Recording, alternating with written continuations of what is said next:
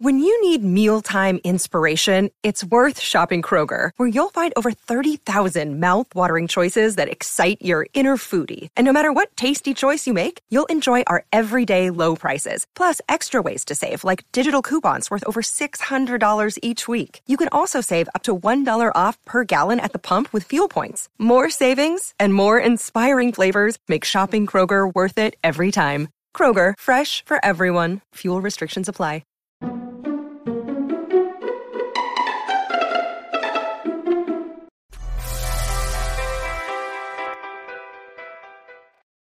About 35 years ago, I got obsessed with a simple question What makes the difference in the quality of people's lives?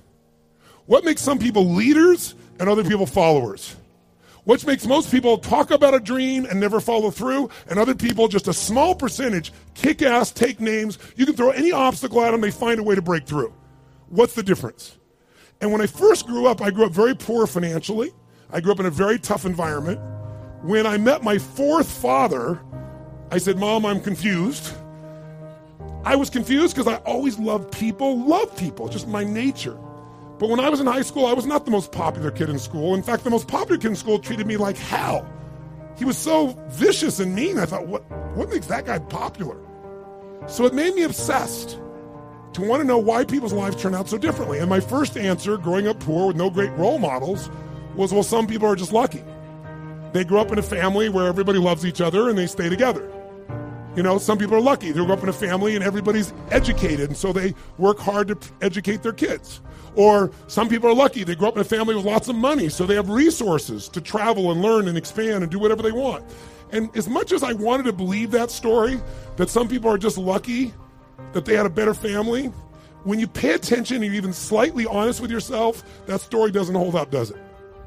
Because when you look around, what happens to people that were truly given everything and they don't have to work for it? What happens to the person who's born and they got total love and support from their family? They have total financial abundance. They don't have to worry about it whatsoever. They got all the great education. What happens to the majority of those? Not all, but the majority of those people don't build any muscle. They're not hungry because everything was given to them, so they don't have any hunger that could give them drive. Which, if you ask me, Tony, what's the single most important key to success above anything else? It's not talent, it's not skill, it's hunger. If you get enough hunger going in you for an answer, you'll find the answer. If you get a hunger enough inside of you that says, I got to take things to a next level, I got to achieve, I got to make a difference, I got to expand, you will find the answer. People's intelligence will expand if they got enough hunger. But if you got everything and you're not hungry, you're not going to have much. Look at the pathetic people you read about in the rag newspapers who were given everything. And as a result, what do you find out? The majority of people that are given everything, you find them living in rehab.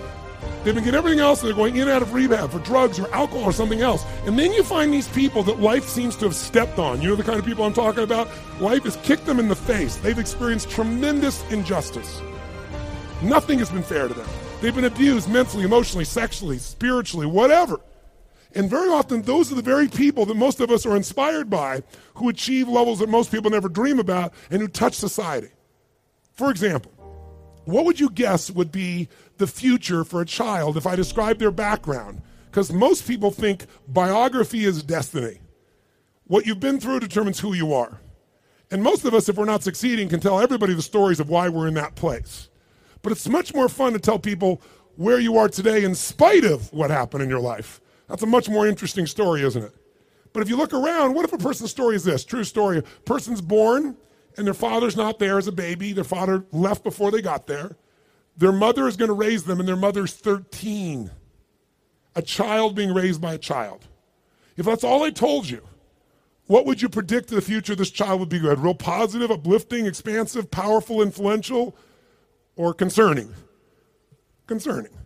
What if I said this 13 year old mother didn't know what to do with this baby and was overwhelmed, so she gave the baby most of the time to her grandma, who had lots to deal with. And what if I told you, with grandma not noticing, before this child was 13, she was sexually abused more than three times by different people in family and friends.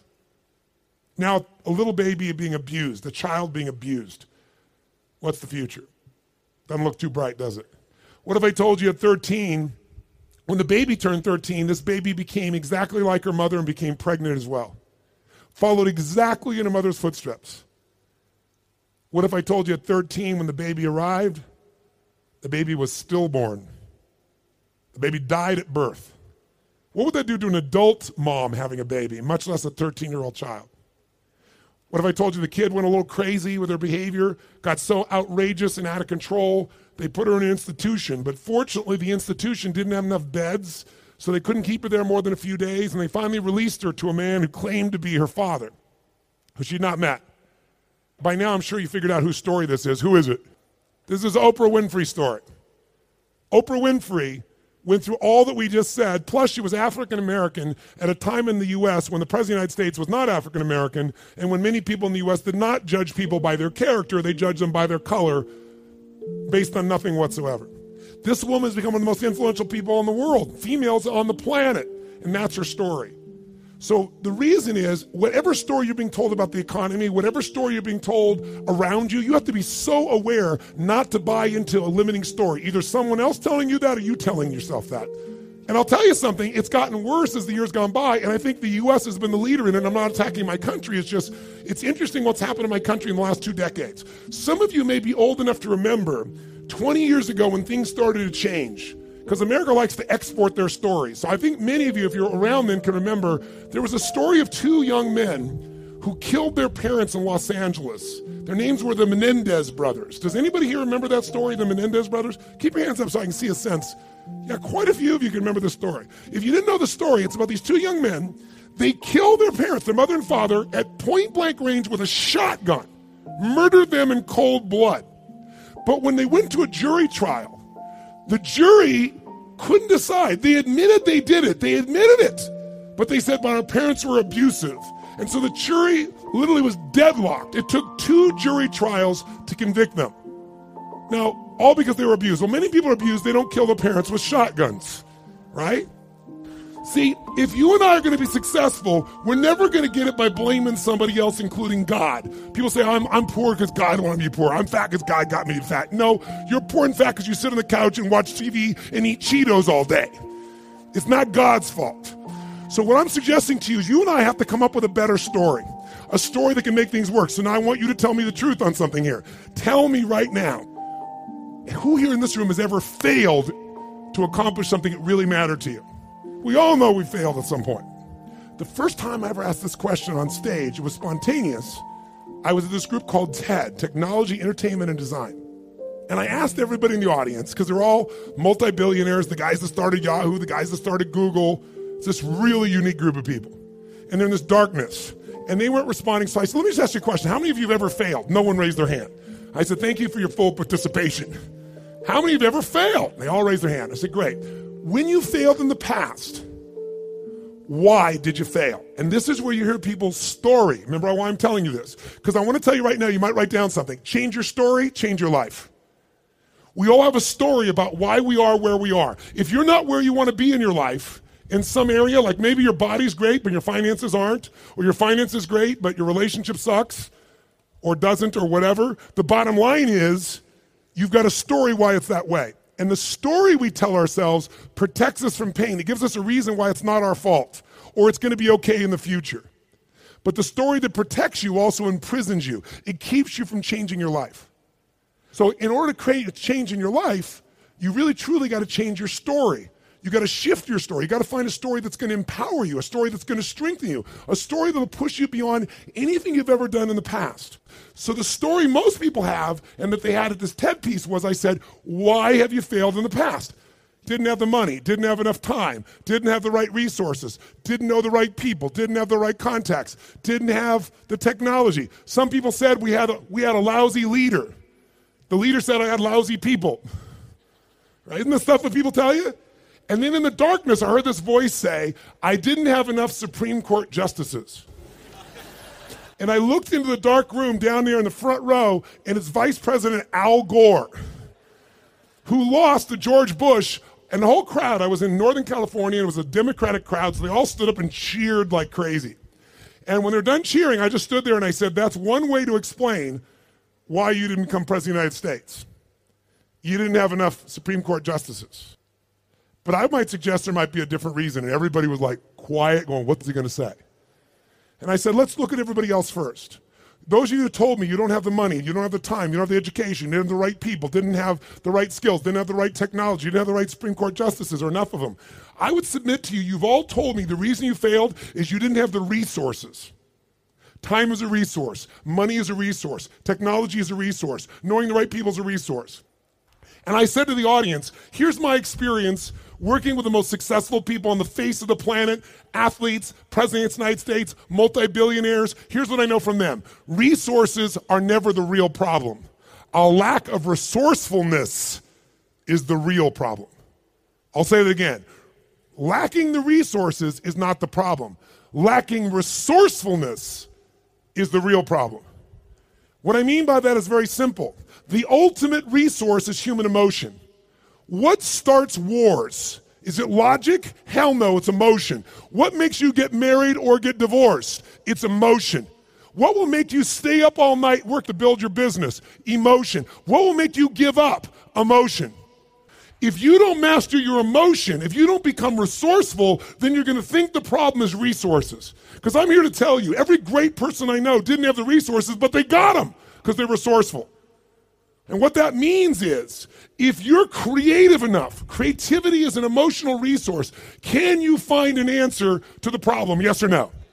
If you're determined enough, can you find the money that you don't have? Can you find it? Yes or no? If you care enough and get other people to care with you, can you get them to help you? Yes or no?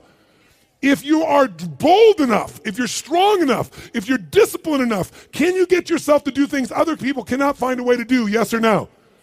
See, the ultimate resource is resourcefulness. And I tell you that, my friends, because I grew up with no resources, but I became very resourceful. And that's why I have the privilege to be with you today. And I said, are you, Mr. Vice President? I watched you speak last night, and the previous night he'd spoken to this Who's Who crowd, and he had spoken on the inconvenient truth. And it was the first time he did that speech that they made into a movie. And he was so passionate. And you never saw him passionate, but he was passionate. He grabbed everybody. People liked him, people didn't like him. I said, listen, let me tell you something. You said you didn't have enough Supreme Court justices. Here's the truth. I watched the debate with you and Bush. I wanted to vote for you, but I couldn't. There wasn't any energy. There was just ego there. I said, I watched those debates. I said, if the guy that was up here last night was the guy in those debates, you wouldn't need the Supreme Court justices. And the whole crowd went berserk. They started clapping, standing ovation, and he came over and gave me a little high five and said, You're right. And we became good friends out of it. And people came to me afterwards, the guys from Kleiner Perkins, multi billionaires, they took me to dinner and they go, We've all been thinking that. No one would ever say that. How could you say that publicly? I said, Because it's the truth. They go, Yeah, but no one said it. And guess what? The truth is, I don't care where you are today. I don't care if you're totally broke and getting here was a huge stretch for you. If you can find the hunger inside of you and you can remember, I don't need resources, I need resourcefulness, that'll get me the resources, then anything you dream about, you can make real. But the minute you forget that you come up with a story that goes, I don't have the money, I don't have the time, I can't do it, it's too far away, that's what's gonna kill you. Change your story, change your life. And we all have a story because we're afraid, all of us, to fail. We're afraid to not look good. We're afraid to be disappointed. We're afraid to get our hopes up. But the only way that you get courage, courage means you're afraid, but you do it anyway. It's not courage if you're not scared. And so there's going to be people talking here the next few days or today that are, they're going to give you some great strategies. Whether you do it or not is not going to be based on your ability. What you're capable of is amazing. What most people will do is disappointing. It has nothing to do with the content of what needs to be done. It's everything to do with the mastery of your own states. So here's what I believe. My passion is not just get up and talk. My passion is get people to rewire themselves. So, how many of you came here not just for information? How many came here for some breakthroughs? A breakthrough means a new quality of life where things that were impossible are possible. Who's with me on this? Say I. So, let me give you three keys to a breakthrough. Any one of these three can give you a breakthrough, but if you do all three of these, you're going to have an extraordinary breakthrough. So let's start with something so simplistic that none of us would be emotionally attached to it, and we all know it's true. And that's let's take a symbol in society. All over the Western world, including Australia, and you guys are a bit better than America, but not by a whole lot. What's happened to societies, Western societies, in terms of their health and fitness? Now, I don't know the current numbers here in Australia, but I'll tell you how bad it is in the US. I know you're slightly better than this. One third of Americans are obese now. One third. Literally, 60% of Americans are overweight. Now, I want to ask you a question. Is that because the strategies required to losing weight are so complex that it's just completely overwhelming? Is that why? Yes or no? No. However, if you have the wrong strategy, you're guaranteed failure, even if you're motivated and driven and excited. Is that fair to say? Like, I can remember a few years ago when on the cover of Time magazine was a diet called the Atkins diet. And it said, I don't remember the exact number, I think it was 13% of Americans, the largest number ever, were all on this diet. Now, if you knew anybody was on the Atkins diet, of course you'd lose weight. First, the number of calories you took came down. But second of all, you ate such an acidic diet that you literally had to pee on a stick so you wouldn't go into acidosis. And if you ever smelled the breath of someone on that diet, you wanted to stay as far away as you humanly could be. Now, that's not too hard to figure out that if I got to pee in a stick so I don't go into acidosis and my breath is this bad, this may not be a sustainable approach to losing weight. But everybody did it.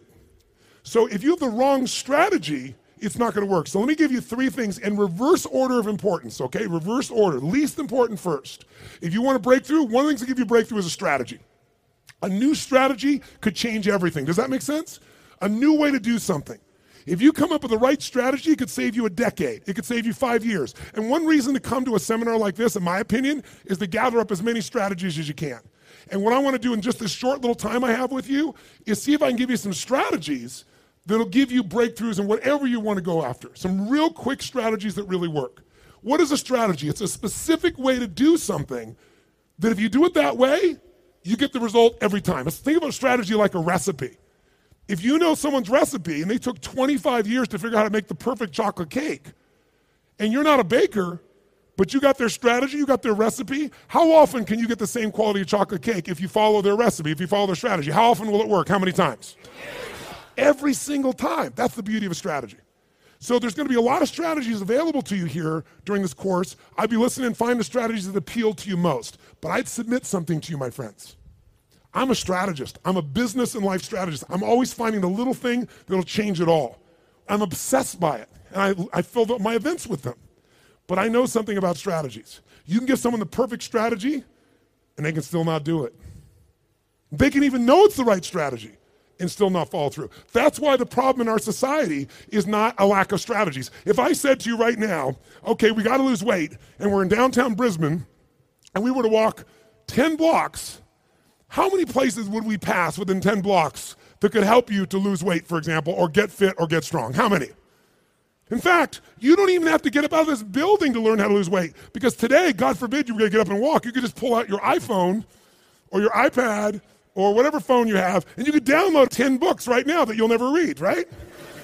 On how to do it. Maybe you'll start reading the first one, and then you'll get a little text. Oh, what's the text say? And you won't read the rest of the chapter. How many trainers are there in the Brisbane area that could get you fit and strong? Are there plenty? Yes or no? Yes. So, is it a strategy problem, do you think? No. So don't get me wrong, I believe strategy is invaluable, but strategy without the next two is basically worthless in my experience. You know what to do, but you don't do what you know. But the right strategy versus the wrong strategy is critical. And why don't you make a note of this? Really important. You have to do the right thing at the right time. I'll give you an example my country. Buying a house, right thing to do. In my country, 2007, wrong time. If you bought a house in the United States in 2007, Right now, you're upside down anywhere from 30 to 70%. 70. In places like Las Vegas, they're down 70%. I have a friend that had a $10 million home just sold for 3 million bucks. That's why, my friends, I'm a student of seasons.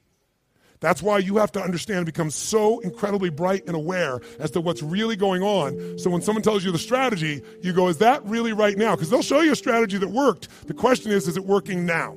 You want someone who's done it and is doing it people go all the time and they go see someone, let's say, uh, you know, let's say a really nice stockbroker who then tells them what to do with their finances, but you got more money than he does. That ought to be a clue he's not the person to talk to. People go to psychiatrists all the time that are taking antidepressants for their depression and they wonder why they don't get better. I mean, we're weird this way.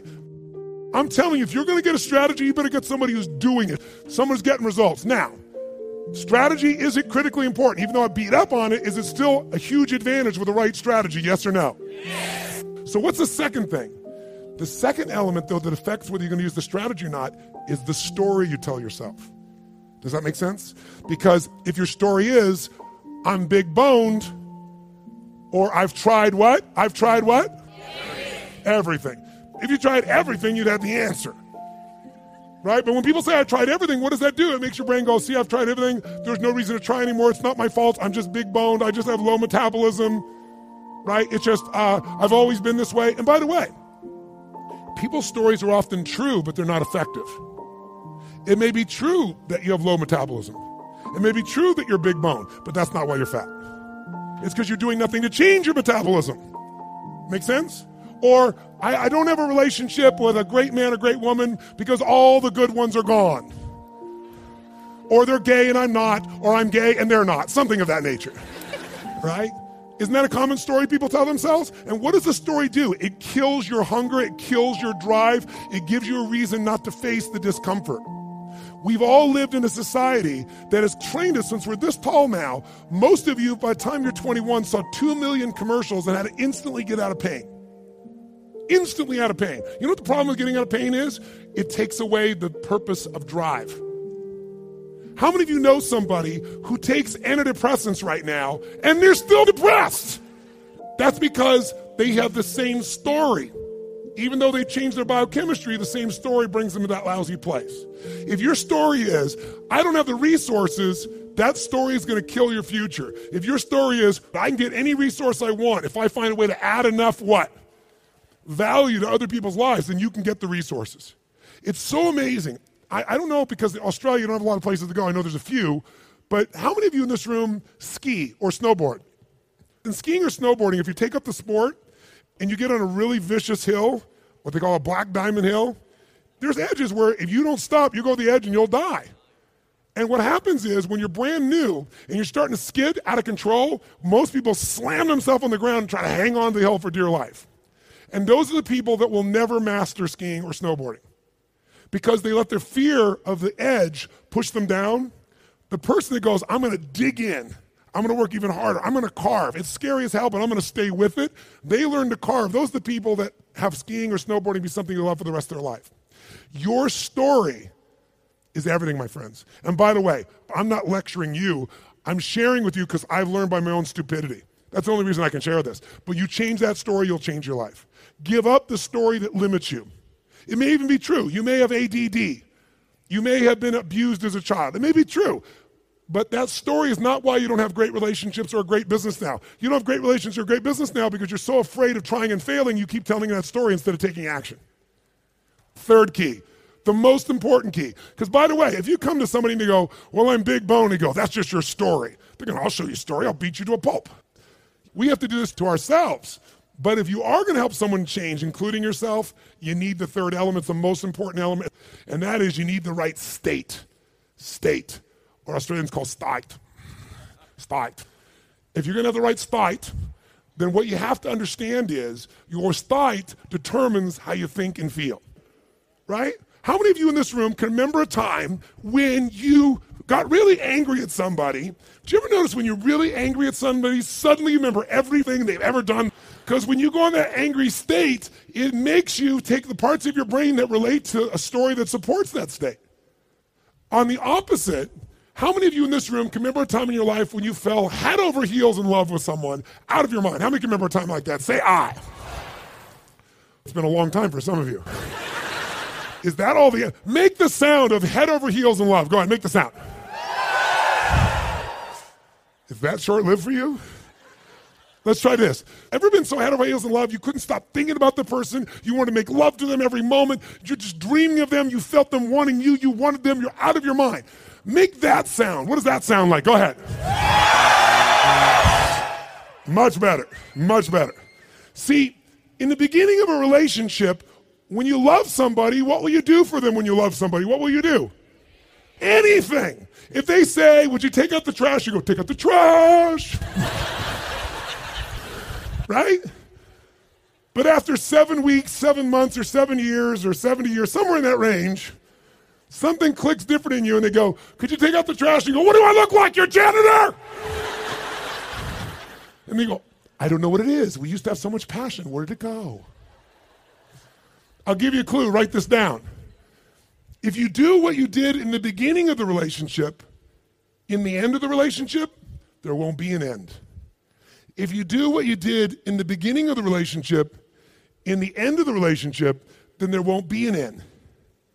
How long have you two been together? A year. 20 years from now, there'll be no worries for you two. He's got his arm around her.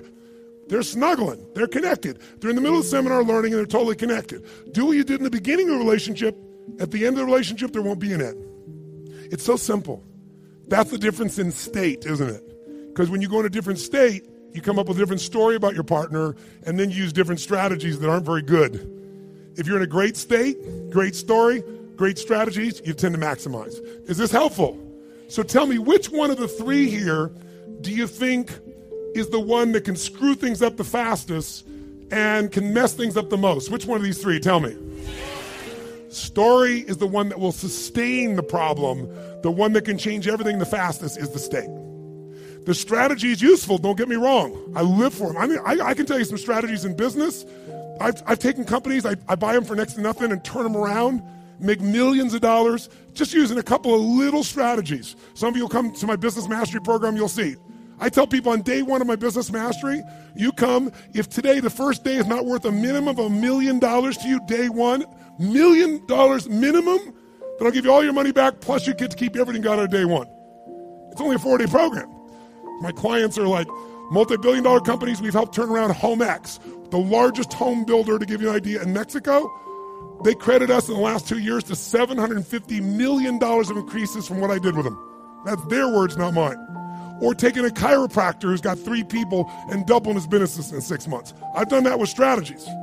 Simple business strategies where if you don't know the strategy, ignorance is not bliss, ignorance is poverty, ignorance is pain. And the way I got those strategies is I willing to fly anywhere, do anything, spend any amount of money because I knew the value of the strategy. But all that still would have been worthless if I didn't apply it. What got me to apply it was the right story in the right state. If you want to change your story, first thing you got to do is change your state. Does this make sense? Yes or no? So now let's take a look at you and what you want. If you and I want to say, why do people's lives turn out differently than other people? We can come up with one word and I can show you where it is decisions. Write down decisions, not conditions, determine my destiny. Decisions, not conditions, determine my destiny. If you look at your life and you look back on it over the last 10 or 15 years, I'd be willing to bet there have been some decisions that if you would have made a different decision, your life would be radically different today.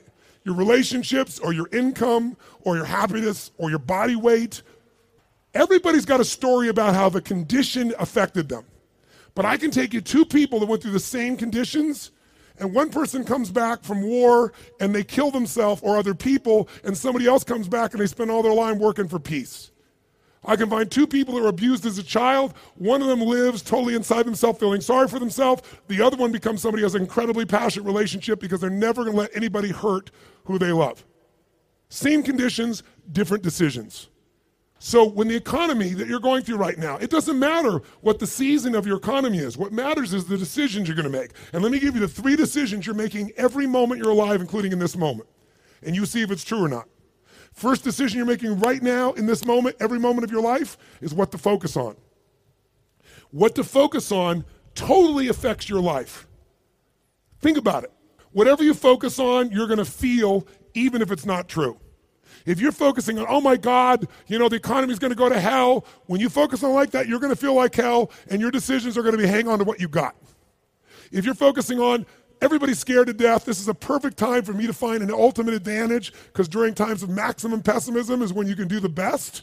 If that's your focus, you're going to find a different set of opportunities. Focus equals feeling, focus equals direction, focus shapes everything. What's the problem though? Most of us don't control our focus, we let the world around us do it, don't we? If you're going to turn on the television set, tell me something. What does the news always try to do to get our attention? Tell us what's rosy and beautiful and magnificent? No. Or find something that will jolt us. Which one? Jolt us. In the old days, today the news is in your pocket, right? It comes to you through your Twitter feed. It comes to you by being fed to, you know, for example, by text by friends or whatever. The news follows us. But to get our attention in a world where everyone's fighting for our attention, they're looking for a story to jolt you. In the old days, before you had news in your pocket, you walked by a newspaper stand, and if it said something like, headline at the top said, Great weather this weekend, what did you do? Smiled. That's cool. Did you buy the paper? No, I'm not to buy the paper. Great weather. I know what I need to know. But if the headline says, Big storm coming, what happened? Boom, some money when that sucker you pulled out, you need to know more. So the news is so competitive today, 24 7, there's not enough news. They've got to constantly play this game. So if you don't take control of your focus, the world will do it for you. If you want to feel good about something, what kind of news? What if there was a movie? And you went to the movie, and here's the beginning of the movie. The main protagonist, the main character, cool, having a great time, physically healthy, strong, happy, great family, great finances, great everything. That's how it starts, okay? Second part of the movie, still good. Third part of the movie, phenomenal. End of the movie, everything's cool. Who's going to go to that movie? what are they going to say? That movie's the most boring what? Movie on the planet. So you and I, if we don't take control of our own focus, we let the environment do it for us because they're always looking to get your attention. Film at 11, your child could die by drinking the natural water here coming out of this area. And when you get to the story, it's never quite the story, but they use that headline to get you. There are headlines in your own life too, though, aren't there? Headlines we use on ourselves. If you want to change your life, change your focus. I'll give you three examples real quick. Everyone has a pattern of focus. It's not what you focus on in the moment that affects you, it's what you focus on regularly. So, for example, do you tend to focus, personally, you, on what you can control or what you can't control? Those of you focus on what you can control tend to feel more in charge of life. Those that focus on what you can't control, by the way, is there plenty of stuff we can't control in this world, yes or no? Tons. And if you focus on it, you will be depressed. Depressed people constantly focus on what they can't control. Second, it doesn't matter what drugs you take, if you keep focusing on what you can't control, you're going to get depressed if we add two more. Here's another pattern. Do you tend to focus on what you have or what's missing in your life? The tendency today is what's missing, and sometimes we make up what's missing. If you focus on what you have, when you're focused on what you're grateful for, how does your life feel? When you start thinking, oh my God, look at how I'm living. I mean, the worst Australian person who's having the worst, toughest time is having a better time than 90%, I should say, more like 80% of the planet. Because about 80% of the planet lives on $2 a day. Most of us, our worst nightmare is somebody else in the world's greatest dream. But if we don't focus on what we have, and we focus on what we're missing, you're going to feel like hell. Don't get me wrong, sometimes focusing on what you're missing will give you some drive. Cool. But you just got to balance it out. People are depressed, always focus on what they can't control, always focus on what's missing. And here's the third one they have. Third one. And by the way, most of you have one of these, maybe two, not all three. If you have all three, I know you get depressed pretty easily. Okay? Third one, do you intend to focus on the future, the present, or the past? Now, we all do all three, right? But which one do you tend to put more focus on, the future, the present, or the past? What is it for you? Just say it out loud, quick. Future. Now, in this room, you hear a lot of the future, which in my country is called future. And um, most of you came here because you're interested in the future, aren't you? Isn't that why you came here? That gives you an advantage, doesn't it? Because most people tend to look at the past. If you're focused on the past since you can't control it, it's going to probably, many times, lower your energy or even depress you. If you focus on the present, you'll probably be happier because the present moment's got more to it. A great business person looks at the future and the present back and forth. A great happy human being tends to live in the present. A miserable human being tends to live in the past. Now, there's some exceptions. If your past is the best part of your life, you might want to spend more time there. But the problem is, if you're trying to drive yourself into the future and you're using a rearview mirror called the past, what's going to happen, my friends? Tell me what's going to happen. You're going to crash. You're not going to go backwards, you're going to crash. Make sense? So these are just three. I could give you so many more, and if you decide to come to seminar, we're not just going to tell you this. We're going to work on it. But I want to at least make you aware of it. So if you catch yourself focusing on what you can't control, go, okay, of course I can't control this, but this is what I am in charge of. This is what I can control. I'm missing this. That may be true, but here's what I do have. That will shift your state, which will then allow you to come up with a better what? Story, which will then get you to possibly be able to use a better strategy. Here's the second decision you're making right now as you're sitting here. Second decision as soon as you focus on something, you now have to give it a meaning. What does this mean? What does this mean? So, for example, is this problem in your life a problem? Is it God punishing you? Would it feel different than if you said, I have a problem versus God's punishing me? Or is it a challenge? Or what if it was a gift? What if this problem was truly a gift? Would it change how you felt, the state you're in, the strategy you would find, versus if you thought this was a curse? You better believe it. And every moment we're making decisions once we focus on something on what it means. Were you just humiliating me? Were you teasing me? Were you challenging me? Whichever one you come up with is going to change a very different relationship between you and I. And it's all what you make up in your head, the meaning you give it. Is this the end or the beginning? If you think this is the end of a relationship, are you going to treat the person the same way as if you think it's the beginning of a relationship? Yes or no? If you think this is the end of your career, the end of opportunities to invest versus the beginning of them, then your whole experience is different. If your economy really were to take a huge explosion and take a huge drop down, it would be one of the greatest opportunities of your life. The fact that it's no longer growing geometrically is an advantage to you, if you understand that. Because, by the way, things, you make more money when things burn down than when they grow because they burn down faster. Takes years to build the towers in New York, burn them down in a couple hours. And if you're smart, you can know how to do well no matter what the economy is doing. That's really the skill set you got to master. But none of that will you get to unless you can come up with an empowering meaning from the situation. That's what makes somebody successful. What makes Oprah Oprah is she focused on what she can control, Oprah focused on what was possible, what was in the future, and how she could do something right now to make it happen. Oprah mastered meaning. She didn't say, I'm African American, I'm poor, and I'm broke, and I have no resources. She goes, I'm a tower of power, and I'm going to find a way to make this world change. Those belief systems got her, those states and beliefs, to the strategies that made her Oprah. Make sense? So, the piece here is meaning. What does it mean? And then the third decision you're making right now, and again, when I say you're making it, be honest. You may not be making these decisions consciously. They may be being made in your unconscious just habitually because you're not paying attention. That's why you and I want to change our life. We got to wake up. So we decide what we focus on, we decide what things mean, and then the third decision, we decide what to do. What to do. Do I quit or move forward? Do I go interview this person and figure out what they know, or do I just go home and have lunch? Do I enroll in this course so I keep growing, or do I go home and say, let's just see how I do? Your decisions are going to be affected. Do I stay married or do I get divorced? Do I walk up to that person and say, I want to meet you, or do I just stay here and go, maybe it's not the right time? Your decisions of what to do are powerfully shaped by the emotions you're feeling, and the emotions came from the meaning. The Tony Robbins podcast is directed by Tony Robbins and hosted by Anna Yord. Carrie Song is our executive producer. Tyler Culbertson is our associate producer. Jamie Carvajal and Adriel De La Torre are our digital editors. Special thanks to Diane Adcock and Mary Buckheit for their creative review. Copyright Robbins Research International.